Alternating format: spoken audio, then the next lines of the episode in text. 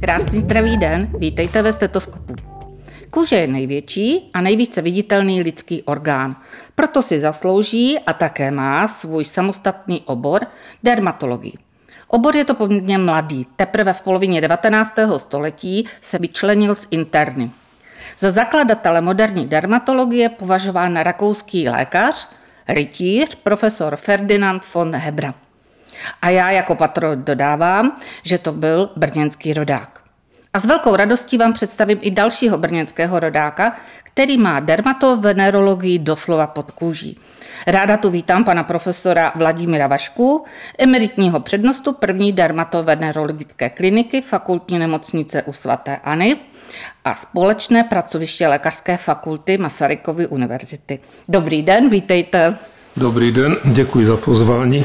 Já bych jenom eh, k tomu eh, počátku té dermatologie Ferdinand Svobodný rytíř von Hebraže, který se narodil v Brně, eh, byl opravdu jedním ze spoluzakladatelů moderní dermatologie, která se formovala v tom 19. století. Nebyl jediný, ale byl opravdu významný. To období bylo velmi šťastné pro dermatologii, protože před ní bylo pole neorané, že ano. Pane profesore, jste více dermatolog, dermatovenerolog nebo venerolog? A proč se k dermatologii přidala venerologie? Je to dáno asi tím, že ty znaky jsou vidět asi nejprve na tak, kůži. Tak, no, to je právě dědictví také eh, toho 19. století, toho vzniku té dermatovenerologie, eh, protože řada pohlavních chorob má kožní příznaky. Eh, nejvíce je to vidět u syfilis, že? a potom jsou další eh, pohlavní choroby, které vedou třeba k ulceracím a tak dále. Takže ono to vzniklo logicky a podkladem toho byl takový ten, takový ten morfologický aspekt. Uh-huh, A já si teď dovolím ohlednout se trošku do minulosti, ale ne tak do vzdálené, jako bylo s panem Rytířem, ale do dob vašich studií a profesních začátků.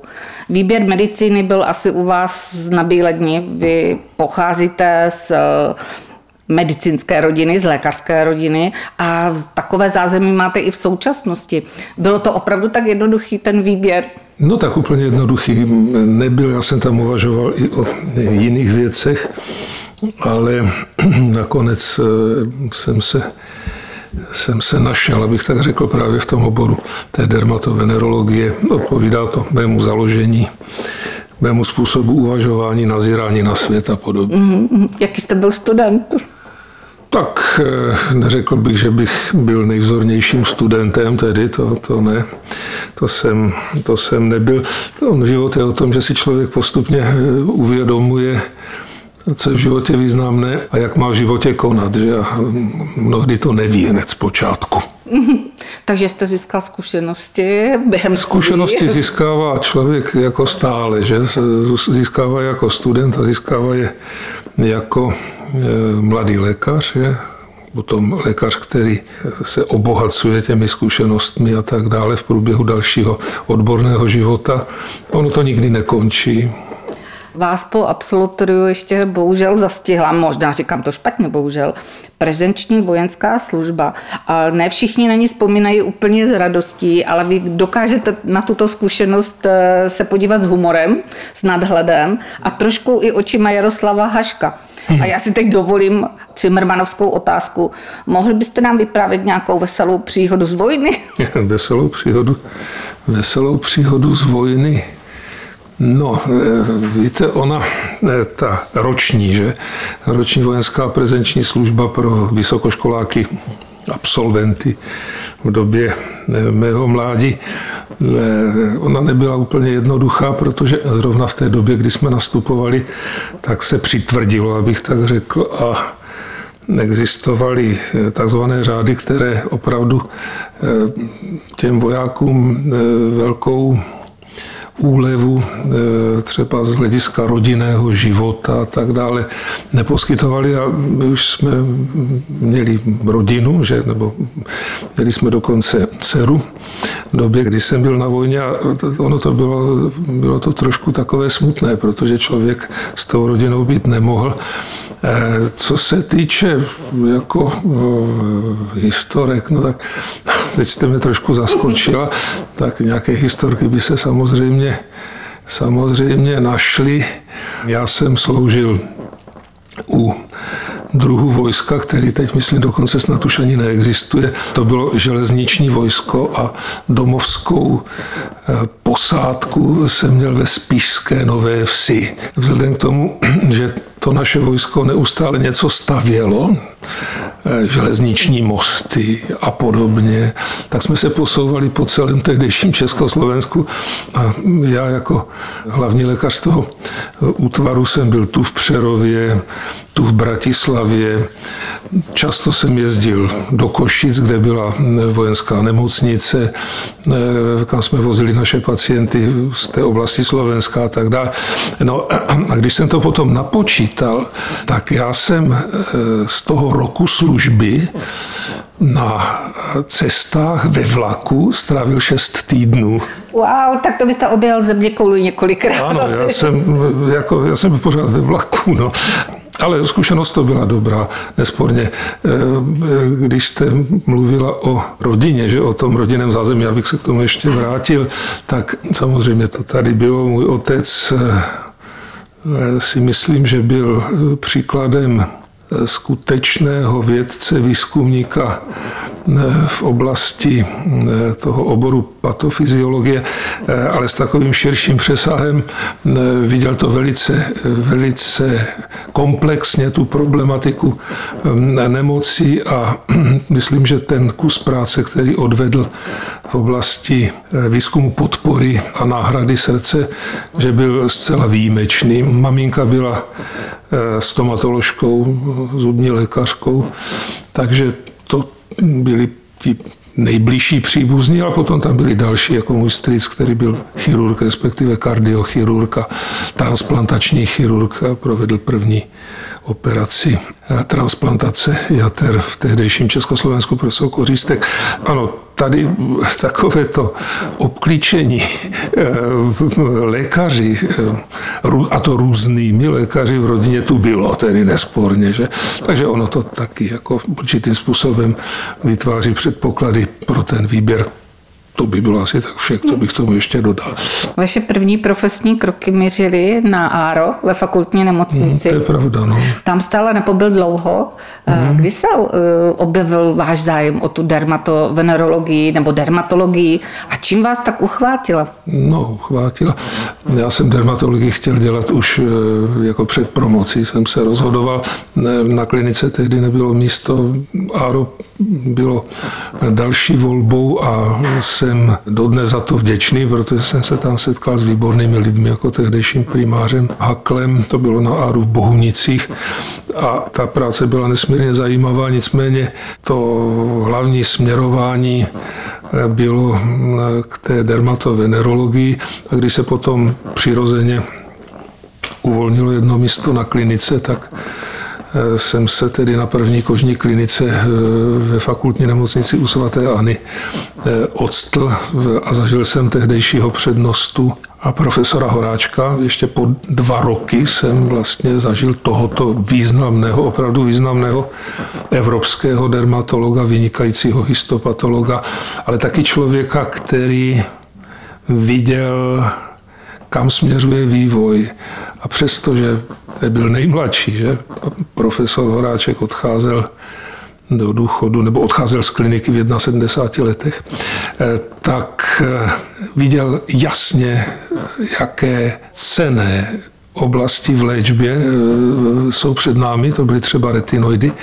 A tehdy mě pověřil jako mladého lékaře, abych se tím věnoval, abych se tomu věnoval z hlediska lékové studie. To bylo něco naprosto neskutečného tehdy pro mě. A ta zkušenost byla, byla veliká. A taky jsem poznal samozřejmě e, nedlouho poté další velikány, československé a evropské dermatologie. Eh, to byl docent Rovenský, přednosta kožního oddělení v dětské nemo, ve fakultní dětské nemocnici. Eh, zase člověk, který měl tak obrovský rozhled a obrovskou schopnost pracovat s fakty, že se to běžně nevidí. Já jako se opravdu vracím k té jeho památce, protože takových lidí a takových lékařů je málo. Byl tam obrovský vztah k dětem, ale byl tam taky zase ten vhled a schopnost tvořit cenou vědu, která dává výsledky, které lze uplatnit v praxi. A v tomto opravdu eh, docent Rovenský vynikal. Já jsem tam dva roky u něj učil pediatrický směr eh, tehdejší, takže opravdu hm, jsem ho poznal zblízka, velký polyhistor, eh, obrovský vzdělaný, nejen tedy v medicíně, ale v umění v dějinách. Podobně jako profesor Horáček, asi to máme, asi to máme takovou tradici na té dermatologii. Ono to začalo profesorem Trýbem, který založil eh, brněnskou akademickou dermatologii v roce 2021 byla oficiálně tedy zahájena činnost eh, kliniky eh, s tím, že ona už tam pracovala, ale úředně, úředně tedy ten papír, který to stvrdil, přišel až v roce 2021 a mezi tím eh, profesor Trýp působil třeba u československých legií na Transsibirské magistrále a tak dále. Takže to jsou takové dobrodružné momenty z dějin brněnské dermatologie. Jak jsem na počátku uvedla, on je to obor poměrně mladý, o to větší asi byl jeho růst. Dá se říct, že za těch málo let oproti dalším oborům. Byl to dramatický růst. Jaké jsou teď moderní přístupy léčby? Ten obor, jak jsem řekl, vznikl 19. století se sformoval, nastal zlatý věk dermatologie a venerologie všude na světě, v těch tedy vyspělých zemích a šel potom tedy svou cestou a utvářel svoje vlastní medicínské dějiny pořád jako je důležité, důležité umět pracovat s prostředky zevní léčby a to se nikdy nestratí. To k tomu oboru logicky patří, že? Ale nezapomínejme na to, že už v tom 19. století, koncem 19. století, na konci skutečně 19. století Nils Finzen vytvořil první umělý zdroj světla schopného účinně léčit a otevřela se další významná kapitola v dermatologii, kterou je e, fototerapie. A ta fototerapie tedy je tu dosud a ty nejnovější metody fototerapie jsou skvělé, třeba i u některých onkologických e, diagnóz to je eh, na samostatnou přednášku. Já toto přednáším medikům a rád, ale nebudu se tady jako eh, do toho příliš nořit. Ale to je ukázka, eh, ukázka jednoho terapeutického směru.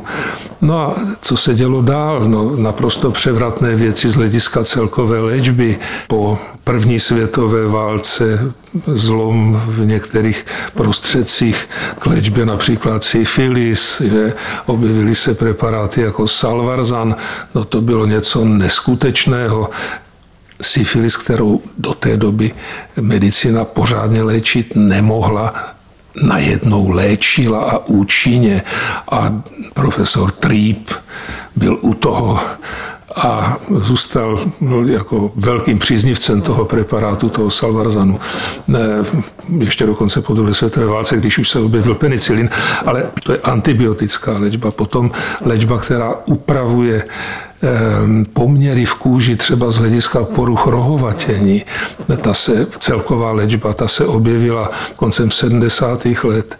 Ehm, v současné době žijeme v éře takzvaných biologik, biologické léčby ehm, některých kožních onemocnění, především lupenky, psoriázy a atopického exému, což je zase velký dar dermatologii, protože za pomoci této cílené, velmi přesně zaměřené terapie můžeme léčit eh, stavy velmi složité a závažné. Takže vývoj pokračuje, ten vývoj je strhující. Já sám občas říkám medikům, že jsem zažil dvě revoluce v dermatologii. Z hlediska celkové léčby to byly eh, právě prostředky pro tu léčbu léčbu těch chorob, jako je psoriáza, eh, koncem 80. 80. let a eh, potom, eh, potom tu moderní fototerapii jako fotochemoterapii a v současné době jsou to biologika. Je to takový krásný pocit a člověk to vnímá, protože já si někdy představuji, někdy se dívám jakoby pomyslně, že zpět a říkám si pro Boha, jak hrozné to muselo být s celou řadou onemocnění eh, v tom období, které od nás není až zas tak vzdáleno, že třeba období mezi dvěma světovými válkami, eh, plno infekcí a tak dále. No, eh, zkrátka, je tady vývoj, je tady pokrok a buďme za něj vděční a pokud máme možnost se na něm podílet, na tom vývoji že? a přispět k němu, rozšířit eh, nějaké to povědomí o dalších souvislostech některých chorob, tak to dělejme. A ono se to nezúročí třeba hned, ale zúročí se to postupně. To je otázka třeba genetiky, u kožních chorob, genetického podkladu, celé řady kožních onemocnění. E, to se mapuje velmi, velmi detailně v současné době a výstup z tohoto e, výzkumu, na kterém se tedy e, také podílím, podílel jsem se, podílím ve spolupráci samozřejmě a tak dále, tak ten výstup může být v budoucnu třeba v individuálním přístupu k nemocným u některých diagnóz. Prostě nechť vlaje tento prapor dále a e, dívejme se do budoucnosti medicíny s optimismem. Jste na První dermatovenerologickou kliniku nastoupil v roce 81, v roce 2005 jste se stal přednostou a v roce 2011 přibyla i dermatovenerologie z fakultní nemocnice Brno. Vaše klinika patří mezi první fakultní pracoviště. Jak jste zmínil, máte i slavného zakladatele, pana profesora Trýba. Mě by zajímalo, jak se za vašeho působení, jak jste vnímal vývoj této kliniky. Co tam všechno přibylo za pracoviště? Každý přednosta nebo každé nové vedení klinik obecně eh, zanechává hm, určitou stopu eh, v dějinách té kliniky nebo toho pracoviště. Já jsem nastoupil tedy jako přednosta na kliniku, kde byla ta tradice velice velice kvalitní histopatologie, také té světloléčby, také e, například hm, alergologie, kožní alergologie v rámci e, profesionálních chorob a tak dále. No a myslím, že jsem přispěl e, nebo přispělo moje vedení nebo celá klinika pod mým vedením, buďme takto objektivní, protože nikdy není jenom o tom přednostovi, ehm, například rozvojem diagnostiky a léčby u vzácných kožních onemocnění, jakými jsou kožní T buněčné lymfomy. Je to taková oblast dermatoonkologie, která opravdu vede tomu, že se člověk musí tomu e, problému dost oddat e, z hlediska především té léčby, protože, jak říkám, onemocnění jsou to relativně vzácná, ale na první kožní klinice Centrum pro léčbu pokročilých stádí těchto chorob je e, jedním z největších v České republice na kožních pracovištích, nelí největší tedy, a kolem 100 pacientů trvale léčených, tak u těchto onemocnění je ta léčba v většině případů dlouhodobá, nebo musí se vést tak, aby dlouhodobá byla, protože většina z těch chorob se nedá vyléčit, ale dá se zastavit jejich vývoj a dá se to udělat tak, že ten prostě nemocný eh, se může jako dožít vysokého věku, aniž by ho ta choroba zásadně ohrozila na životě. Neplatí to samozřejmě e, pro všechny nemocné, někdy je to složité, někdy je to, někdy je to zlé, že? a proto tady nastupuje ta e, spolupráce našeho oboru, tedy té dermatologie nebo dermatoonkologie s jinými pracovišti, s radiační onkologií, s hematoonkologií brněnskou. Právě v té komplexnosti, v tom přístupu kdy se přizpůsobujeme vývoji těchto závažných chorob a oslovujeme jiné odborníky, tak v tom je řešení, v tom je ten úspěch. Kromě toho eh, samozřejmě, co začalo na první dermatovenerologické přesně klinice fakultní nemocnice u svaté Anny a lékařské fakulty Masarykovy univerzity, je výzkum výzkum eh, genetického podkladu eh, celé řady onemocnění, především psoriázy. A tam myslím, že jsme eh, se dostali na jedno z předních evropských míst z hlediska výsledků. Stejně tak u těch kožních T lymfomů, atopické dermatitidy nebo dokonce i chronické žilní nedostatečnosti. Ten podklad, ty genetické kostky hozené tedy u jednoho každého, že které určují, podmiňují ten její individuální průběh a tak dále. E, to si myslím, že bylo velmi cené a velmi nové tedy. Době, kdy jsme s tím začínali, to nedělal na kožních klinikách nebo pracovištích nikdo. Vy jste zmínil i úspěchy v léčbě žilní nedostatečnosti. Vy tam máte nějaký světový primát. Nechcete se pochlubit? No, vy jste tam měli nějaké velké úspěchy. Ne, tedy u té žilní nedostatečnosti, ale teď nedávno před koncem roku minulého eh, nám vyšla práce v renomovaném evropském časopise, vlastně v tom nejrenomovanějším evropském časopise žurnálu eh, Evropské akademie dermatovenerologie, práce, která je zaměřena eh, na ten genetický background, jak se dá taky pěkně říci, u žilní insuficience, eh, což je práce naprosto prioritní v jedné skupině pro zánětlivých genů, které tam hrají hrají také tu významnou roli, jak jsme to dokázali konec konců svými výsledky. No a další z prací, jako také ve stejné době byla práce uveřejněná v časopisu zaměřeném na genetickou problematiku, práce, která popisuje úlohu eh, jedné mutace eh, v jednom genu pro pro kožnité buněčné lymfomy a jedna z variant právě tedy e, v rámci toho genu je pro ty kožní té lymfomy protektivní, e, což jako je výsledek tedy také velice zajímavý. Takže to je věc, která mi udělala v poslední době velkou radost. A nejen vám, ale hlavně pacientům to bude přinášet radost. Ano, to je to, o čem jsme mluvili. Eh, teď jsou tady výsledky eh, klinického výzkumu, který navazuje tedy opravdu na tu molekulární biologii a tak dále.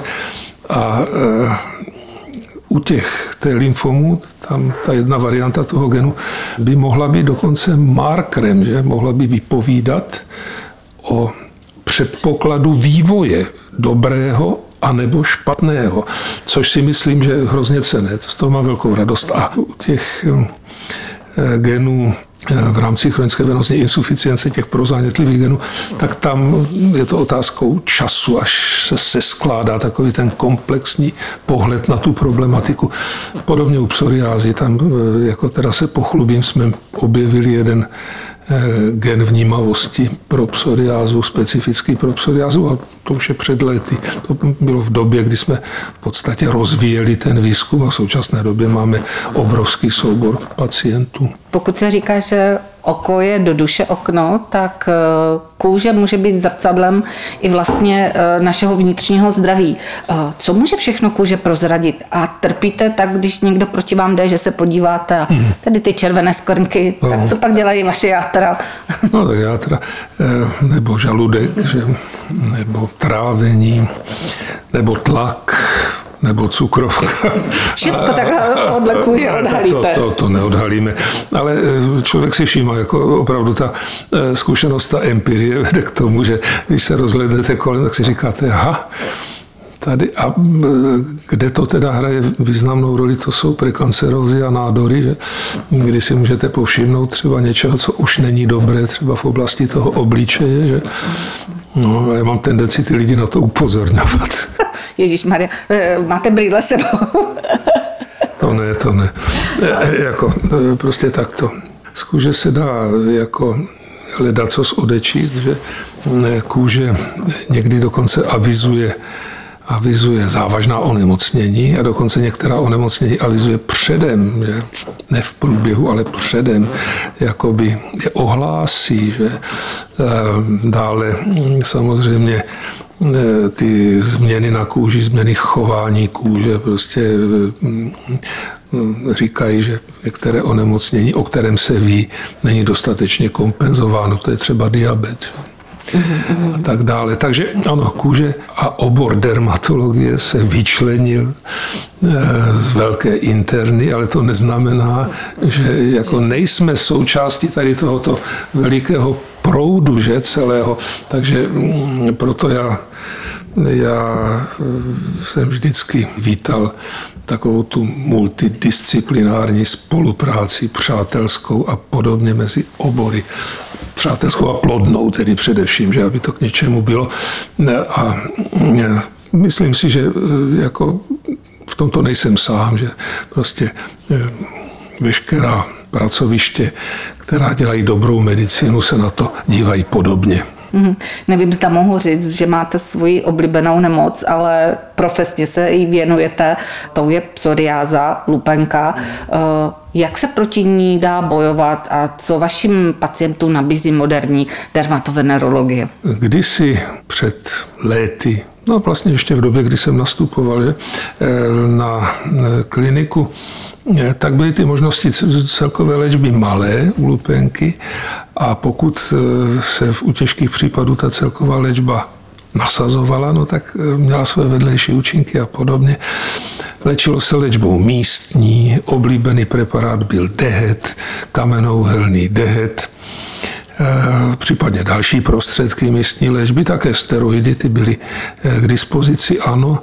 No a ta světlolečba tady taky byla, ale od eh, té doby tedy se udály ty dvě revoluce, jak jsem říkal v dermatologii, nastoupily retinoidy pro celkovou léčbu těžkých psoriáz, mimo jiné tedy těžkých psoriáz a také ta moderní fototerapie, no a potom biologika. Takže my jsme teď úplně jinde, než jsme byli před nějakými 40 lety e, u lupenky a já vždycky zdůrazňuji medikům, že neexistuje lupenka s kožními příznaky, která by se nedala účinně léčit. Každá lupenka se dá účinně léčit až k úplnému potlačení příznaků kožních. Horší je to z eh, projevy na kloubech. Tam samozřejmě může být eh, ten eh, vývoj velice nedobrý a tak dále. To už je otázka spíše revmatologie. Nicméně i tam prostě jak v té dermatologii, tak v té revmatologii jsou k dispozici moderní léky, včetně biologik a tak dále. Takže ano, lupenka je velmi zajímavým onemocněním, které eh, jako spouští a ovlivňuje celá řada faktorů. Nemáme tu jenom infekce, máme skutečně i ten stres, stresovou zátěž a vidíme to na těch našich pacientech. Oživení lupenky po nějakém zepětí velkém psychickém nebo nějaké stresové situaci. A kromě toho Samozřejmě to ovlivňuje řada dalších faktorů, třeba i nějaké dráždění té kůže a tak dále. To, to je pravda. Podklad je geneticky jasně dán u lupenky a její chování, pokud se neléčí účinně, a to je zase další věc, která se musí říci hlasitě, pokud se ta lupenka účinně neléčí, je to lupenka takového toho trošku většího už rozsahu a tak dále, tak ohrožuje ty nemocné ne sama lupenka, ale další nemoci, které ta lupenka spouští jako takzvané komorbidity. A to může být z hlediska ohrožení zdraví závažnější než samotná lupenka. Čili zase se vrátíme k tomu, že je zapotřebí účinně léčit a e, rozhodně vyvracet všelijaké takové ty pověry o tom, že je to kosmetická vada a tak dále a tak dále. Že vy jste mě teď odpověděl na dalších pět otázek, takhle jsem to nějak krásně sepsané. Vy, to je pěkné, moc hezké, já aspoň nemusím klást otázky. Uh, já jsem právě se chtěla zeptat na ty mýty a omily, na ty předsudky. No, tak nějaké projevy na kůži. Ty projevy mohou být u řady onemocnění zcela neinfekční. Lupenka je příkladem. Přesto se lidé těchto nemocných mnohdy štítí, jo, odtahují se od nich a ono to dopadá na život těch eh, nemocných s lupenkou, mění to jejich život, kvalitu toho života, prožívání toho života, takže určitě eh, je to mýtus, žádná infekce to není, že? Další mýty jsou o té nevylečitelnosti nebo neléčitelnosti. Vylečit úplně nelze, máme genetický základ, ale zatlačit projevy toho onemocnění, takže ten eh, nemocný vlastně už nemocný není, tedy jako eh, z hlediska příznaku. To ano, to můžeme. Eh, potom jako taky si musíme říci, že na léčbě lupenky se občas přiživují taky takové ty obory, které teda nepatří k medicíně, nebo respektive že jsou tam takové ty samoléčitelské sklony že, a potom takové to paralelní poléčování a tak dále. Ono to obvykle k ničemu nevede. Takže těch mýtů dermatologie je řada, že mýtus lupenky, mýtus vitiliga že, a tak dále. Eh, interpretace těch chorob eh, v dávných časech zcela teda mylná, že potom z toho pramenící utrpení těch nemocných, třeba ve středověku, že právě řada, řada nemocných trpěla eh, tím, že jsou jakoby poznamenáni, že oni byli jenom nemocní. Vy máte rád historii? Eh, Mám. A kdybych měla tady otevřít takové okénko nemoci mocných, víte, nebo zajímal jste se někdy, eh, která významně historická osoba trpěla právě no, psoriázou? Nebo jinými chorobami. No psoriázou. John Updike, on to je autor, že to je prozaik John Updike. Myslím, že ve svém díle to se to jmenuje Kentaur, eh, popisuje, popisuje pocity eh, nemocného lupenkou a není sám, že, ale máme řadu dalších kožních onemocnění, například atopický exém že, a tak dále. A tím jako trpěla řada slavných osobností. U Napoleona Bonaparta existuje teorie, že e, trpěl e, chorobou která se jmenuje dermatitis herpetiformis, což je sice benigní onemocnění, nicméně velmi obtěžující a provázené značným svěděním a že e, byl pro tuto chorobu léčen arzenem a proto ten arzen v těch jeho vlasech, jak tam byl detekován, že to nebyla snaha ho otrávit, ale že byla snaha ho léčit. Ale nemám k tomu úplně přesné informace. Je to jedna taková teorie a mohli bychom pokračovat, že do dějin se podívat na dermatologii a, a byli bychom ohromeni třeba i v těch dějinách starověkých. Třeba tím, že staroegyptská medicína popisuje lupenku, popisuje lupenku, popisuje i možnosti její léčby odvarem z cibule a nějakou rostlinou, která se jmenuje, jmenovala tedy kset, a nikdo neví, co to bylo. E, takže, ale je to, je to tam, je tam ta zkušenost. Stejně tak třeba e, ve starém Řecku Eh, zkušenost s kožními onemocněními a taková dobrá empirie, jako eh, takové choroby jako lupenka, sluníčko a dokonce i dehet. Dokonce i dehet, ti staří řekové používali dehet. Ne samozřejmě plošně, jako, ale zmínky o tom použití dechtu tam jsou ze starého klasického Řecka. Čili takto, no a potom jako středověk, že a některé prostředky, které máme vlastně od toho starověku přes ten středověk a máme tady pořád v dermatologii z hlediska místní léčby, například síru, stará dobrá síra od starého Egypta, k léčbě kožních parazitos, jako je svrap. Že?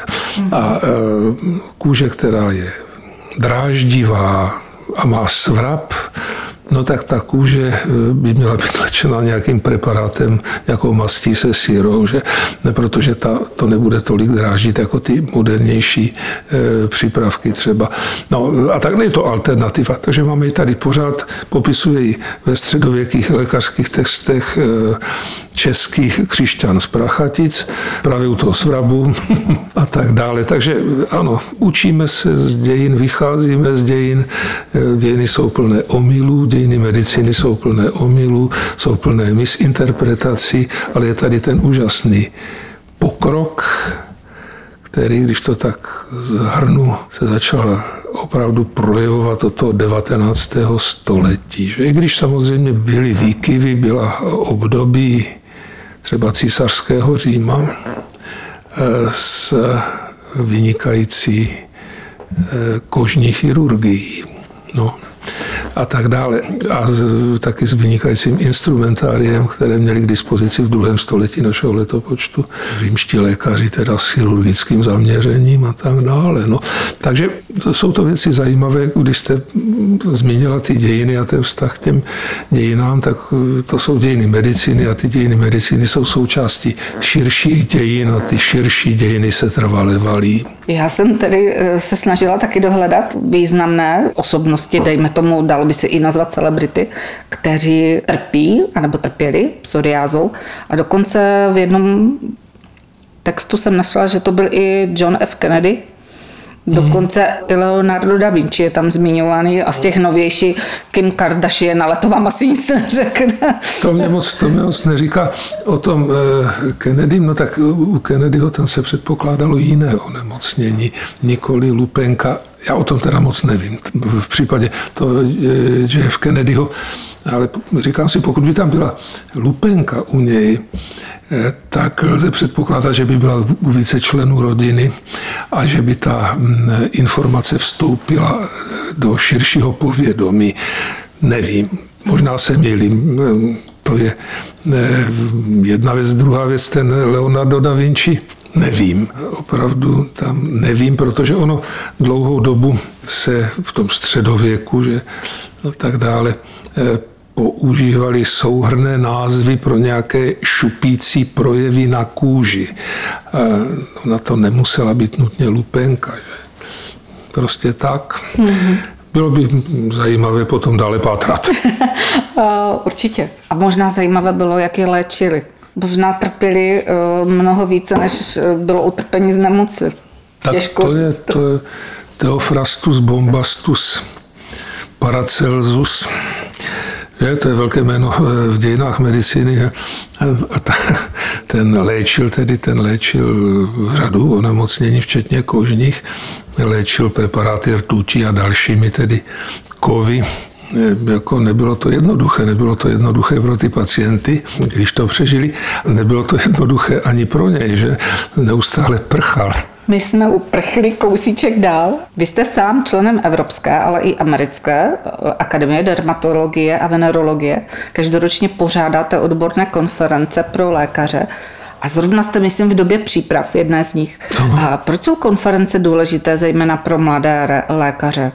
A vy je taky rád vysíláte do zahraničí na zkušenou. Vysílal jsem, že jako přednosta snažil jsem se vždycky eh, mladé lékaře prostě poslat aktivně, tedy aby aktivně vystupovali na zahraničních eh, kongresech, případně konferencích. Já myslím si, že to je eh, nezbytné. Prostě eh, ta zkušenost je nezastupitelná. Ta veliká akce prostě, která prezentuje to nejnovější, co se děje a teď mladý doktor, doktorka vystupuje na tomto fóru a tak dále, musí se zbavit toho napětí, že to strachu, té trémy a tak dále. To všechno eh, hraje roli a pomáhá to těm lidem potom do budoucna. Ano, my tady v Brně eh, pořádáme Národní kongresy České akademie dermatovenerologie. Je to tradice, v podstatě eh, jsme s tím začali, nebo já jsem to inicioval to už je řada let, s tím, že tyto velké kongresy národní se střídají s Prahou. Jeden rok to pořádáme v Brně a druhý rok to pořádá profesorka eh, Třešňák Hercogová v Praze. Ehm, snažíme se právě na tom Národním kongresu zaměřit ten program kongresu vždycky tak, aby byl nosný, takže tento kongres, který bude 26. 27.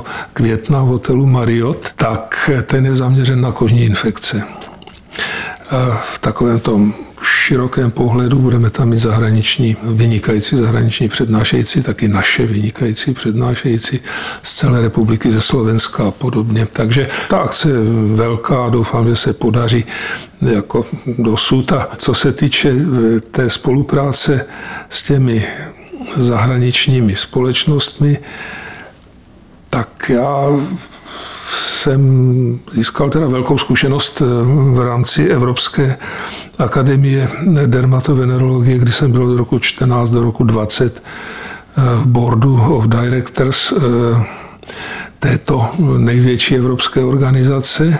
Tam to právě bylo o té spolupráci, že tam to bylo hodně o podpoře mladých lékařů. Já jsem tam pracoval právě v jednom z těch výborů, eh, které podporovali mladé lékaře, dávali jim stipendia, cestovní granty a tak dále, k účasti na nejrůznějších akcích a hrozně mě to bavilo a těšilo, protože člověk viděl, jak to žije v té Evropě, prostě ta dermatologie a taky jak se liší že, v těch jednotlivých zemích.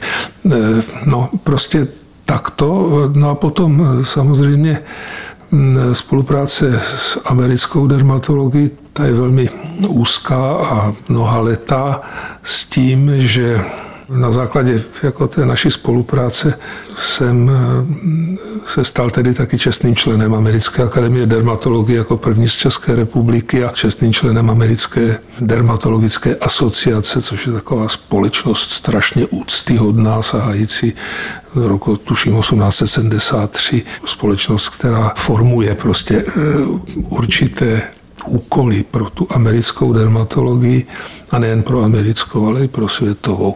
No, takže z toho mám velkou radost a velmi mě to těší. A taky mě těší to, že prostě ta spolupráce se projevuje i tím, že k nám jezdí třeba přednášet eh, američtí přátelé jako eh, Kenneth Tomeky z Clevelandu, který dokonce na Lékařské fakultě Masarykovy univerzity opakovaně učil jako hostující profesor. Velmi se mu to líbilo, já jsem byl za to velmi vděčen, prostě, že to takto proběhlo a on nám taky jezdí přednášet a bude přednášet i na tom kongresu nadcházejícím. Bude tam i dvě přednášky právě eh, k těm infekčním chorobám, to je totiž jeho hlavní zájem. Eh, no a takto, no prostě eh, jako spolupracovat se musí, nelze se uzavírat, nelze se uzavírat a eh, vždycky je lepší zvolit si vyšší cíle, kterých nemusíme úplně dosáhnout třeba, než si nevolit žádné cíle. Asi tak. Klinika má mimo jiné za úkol vychovávat další generaci lékařů. A to jste si vzal taky na svá bedra, protože jste pedagogem, jste uh, hmm. oblíbeným pedagogem. Baví vás to? Baví vás učit? Baví vás zkoušet? Baví, baví to.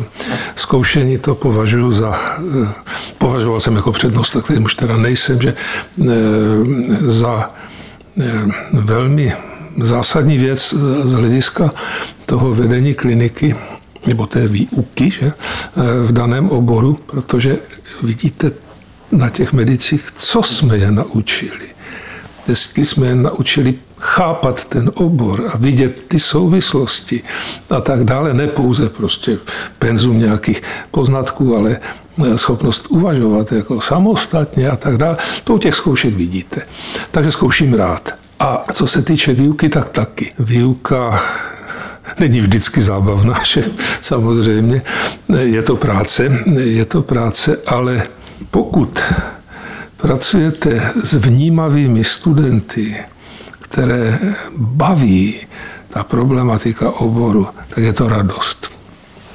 Mladí lékaři, naši medici, studenti jsou budoucností, ale jaká je budoucnost dermatovenerologie? Jakým směrem se bude ubírat? No, já už jsem o tom My už jsme to nakousli. mluvil, nakousl jsem to. Bude pokračovat vývoj eh, v rámci eh, genetického pozadí nejrůznějších chorob kožních.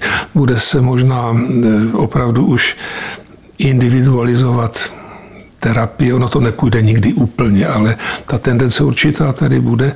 Budou se objevovat nové léky, nesporně. Právě to období těch biologik je úžasné v tom, eh, jak se rozšiřuje ten repertoár našich možností. Další léčebné metody, eh, dokonce i v té místní léčbě, jak jste hovořila o těch mastičkách, eh, zaplať pámu za ně, že i tam e, jsou věci úplně principiálně nové pro tu místní terapii, takže jako obor jako bude žít e, dále, bude se rozvíjet, neměl by ustrnout, neměl by tedy e, ustrnout právě není nejlepší, když se někde někdo třeba i nějaký dermatolog, že dívá na ten obor prismatem těch mastí to je smutné, protože jako ten obor má mnohem více možností že? a pokud ty možnosti jsou, tak bychom je měli využívat. Že?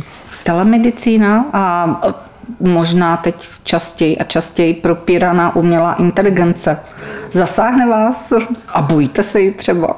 Umělé inteligence se nebojím. Já jsem sci-fi začal číst v raném věku, asi 13, možná 12 let, to byla taková ta doba, kdy se objevila první sci-fi a, a čtu ji od té doby, jako, takže o umělé inteligenci jsem věděl poměrně brzy tedy, ano, takže je to nástroj, který může pomoci, ale Vždycky tady bude ten lidský moment. Umělá inteligence vám nemůže sáhnout na nějaký kožní projev a zhodnotit ho hmatem. Nemůže. Mm-hmm. To můžete vy. Nemůže eh, postřehnout třeba takový nějaký ten jemný barevný odstín, který už vás navádí určitým způsobem eh, k určité diagnóze. Můžete se mýlit. To se může ta umělá inteligence taky. Jak říkám, eh, spíše bych na ní pohlížel jako na nástroj. Na pomůcku. Na pomůcku a co se telemedicíny týče, tak to je mm, každopádně dobrá, že telemedicina je vynikající, ano, e, a zase, že nakonec využíváme všeho, co máme, ale to rozhodující je ten lékař u toho pacienta a ten pedagog před těmi studenty.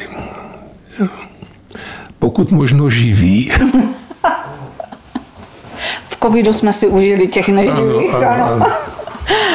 Já už jsem prozradila na vás, že máte rád historii. Jak se ještě bavíte ve volném čase, jestli znáte pojem volný čas? A jak se bavíte? Eh, co máte rád? Já už mám víc volného času v současné době. Historie mě baví baví stále. Jako včera jsem přečetl jednu historickou knihu, takovou útlou. Udělal mi to velkou radost. Jako, eh, ano, jako toto mě baví. Ona mě baví literatura jako taková. Mám dluhy jako, a eh, těším se na to, že si přečtu toho či onoho básníka, kterého jsem měl a mám rád a neměl jsem na něho čas a tak dále, nebo, nebo e, díla Milana Kundery jsem zakoupil několik a e, vyloženě se na to těším, že si, že si to přečtu. No a ty další další záliby, kromě teda tohoto, no tak e, výtvarné umění, já ho neprodukuju, nejsem schopen tedy, ano. Ale myslím si, že mu docela rozumím z hlediska třeba i moderního umění. A mám moderní umění až tedy k abstrakci velmi rád jako dobrou abstrakci. O mě je vždycky buď dobré nebo špatné, že to, to bitva neuměním mám rád. Hudbu eh, tak to můj dědeček, to byl vynikající hudebník, se ze mě snažil udělat klavíristu a to se mu nepodařilo. Teda eh, sedmileté usilování ve hře na klavír nedopadlo dobře, takže, ale hudbu mám taky rád, takže někdo, někdo prostě není patřičně nadán, ale může chápat nějakou tu oblast umění dobře docela a může mu to dělat radost. Co dál? Asi začnu znovu jezdit na kole, možná se vrátím k nějakému tomu takovému pravidelnějšímu běhání. A vůbec, no samozřejmě potom jako lidské vztahy v rodině, že ne, v rodině s manželkou, profesorkou patofyziologie a tak dále. No a v širší rodině, tedy až po vnuky, které máme dva a kteří jsou, kteří jsou úžasní a baví nás a těší nás. A samozřejmě děti a jejich partneři a potom přátelé také, že přátelé, vrstevníci, ale nejen vrstevníci, člověk může mít přátelé i mimo své vrstevníky, že záleží na tom. Eh, a už to nechám. to, to se pěkně poslouchalo. Mně možná chybělo od vás to dobíjení baterek. Samozřejmě ta rodina vám vytváří hmm. úžasné zázemí. Uh, dobíjíte baterky sluněním? U vás asi ne, že? jako dermatovenerolog asi se moc nesluníte. No, no, tak no, já jsem slunce teda popravdě řečeno nikdy úplně dobře nesnášel. Já mám uh, takový fototyp spíše spíše nižší, i když jako to úplně nesedí z hlediska barvy vlasů a tak dále, ale už jako mm, dítě a adolescent mě to nedělalo nějak extra dobře. Takže e, sluněním rozhodně baterky nedobím, ale přírodou ano, to, to ano, to určitě e, přírodu miluji, že e, méně již miluji tedy eh, třeba pobyt někde u moře právě spojený s tím sluněním. Jo, tak to... Vy radši ty Luhačovice. Ano, lázně Luhačovice nebo Mariánské lázně procházky po eh, okolí Mariánských lázní, hlubov, procházky v hlubokých lesích kolem Mariánských lázní. Teď se trochu bojím, jak to tam vypadá po té kurovcové kalamitě, nevím. Jedeme tam s manželkou se zase jednou podívat, už jsme tam několik let tedy po sobě nebyli, eh, ale máme to tam nesmírně rádi, teda tu oblast, ba přímo ji milujeme. No. Takže vy, když přijedete z Mariánských lázní, tak to už tak. vás nikdo nestihne, to už budete mít tak nabité baterky na celý no, rok. Máme nabité baterky. Ještě jedna z věcí s tím dobíjením baterek. Eh, Česká republika je strašně bohatá na památky a jako málo která země. Jako tady je opravdu nesmírně mnoho zajímavých věcí a člověk jich pozná jenom zlomek. Tak si říkám, že bychom taky měli trošku důsledněji, pravidelně navštěvovat i památky, kde jsme nikdy nebyli, ale i přírodní památky a tak dále. To bude moc teda inspirativní od vás, tady ta rada pro mě tedy. Jo, jo, jo. Eh, mám taky ráda památky. No, jako Moravský kras je kousek od Brna, že? A eh, někdy si říkáme s manželkou, dobře, tak známe část Moravského krasu, měli bychom poznat jako teda trošku do hloubky, že? Vaše umělecké taková ta linka, která se eh, pročíná vaší rodinou, tak asi se zúročila v dceři, Ona není lékař, ona se odebrala druhá, mladší dcera. Mladší, mladší dcera, dcera, mladší dcera, no. To není lékař. Ona není lékařka, ne, naše Katka není lékařka. Ona e, vystudovala scénaristiku a taky režii, takže ona je magistra režie a vytvořila několik scénářů a tak dále. No a tak se nějak probíjí tím světem v té oblasti e, té scénaristiky pro média nebo pro divadlo a tak dále. A teď píše romány. No. Hmm, tak budete mít co číst. tak těžko říct. No, ona zatím ten dopsala jeden román, zatím ho tají. A Budete ten první, který ho To nevím, to, to, ne, to nevím, to asi její manžel. A no. Vaše starší dcera Julie? Starší dcera Julie. No tak starší dcera je profesorkou, lékařkou, že, která se věnuje důsledně a systematicky vědě, že několika oblastem vědy, má řadu projektů, je velmi aktivní, má dvě děti, její manžel je chirurg, respektive neurochirurg. Rozhodně mají co dělat tedy, jako to, to, to určitě. Každé z těch dětí je trošku jinak zaměřené, to je pravda. No. Katka dokonce prohlásila svého času, že medicinu nikdy. No. tak my jsme se přes vaše rodinné zázemí dostali do finále našeho povídání. Já musím eh, podotknout, že o dermatologii se vykládají, že mají velký smysl pro humor, eh, protože vědí, že někdy je potřeba se zasmát, než aby se začalo ah, plakat. No jo, to je pravda. To je pravda. Škoda, že jsem si s sebou nevzal jeden materiál, respektive takový blok, do kterého zapisují různé, různé výroky odehrávající se u zkoušek a v rámci výuky podobně. A není to nic zlého, jako vůči medikům, naopak jako je to humorné a je to o životě, jako košatém životě, že těch výroků je tam řada. No. Vzpomínám na jeden. E, zkouška probíhající a snaha navést v rámci venerologické otázky e, studenta ke správné odpovědi slovy. Pane kolego, prosím vás, to onemocnění, o kterém teď mluvím, to je onemocnění poměrně známe a hodně se o něm v poslední době píše v novinách. A odpověď studentova, já noviny nečtu. Takže potvrdil jste, že opravdu dermatovenerologové mají smysl pro humor. Já musím dodat, že asi od vás nikdy nedostaneme radu nedělejte s tím nic a počkejte, až to zmizí samo od sebe.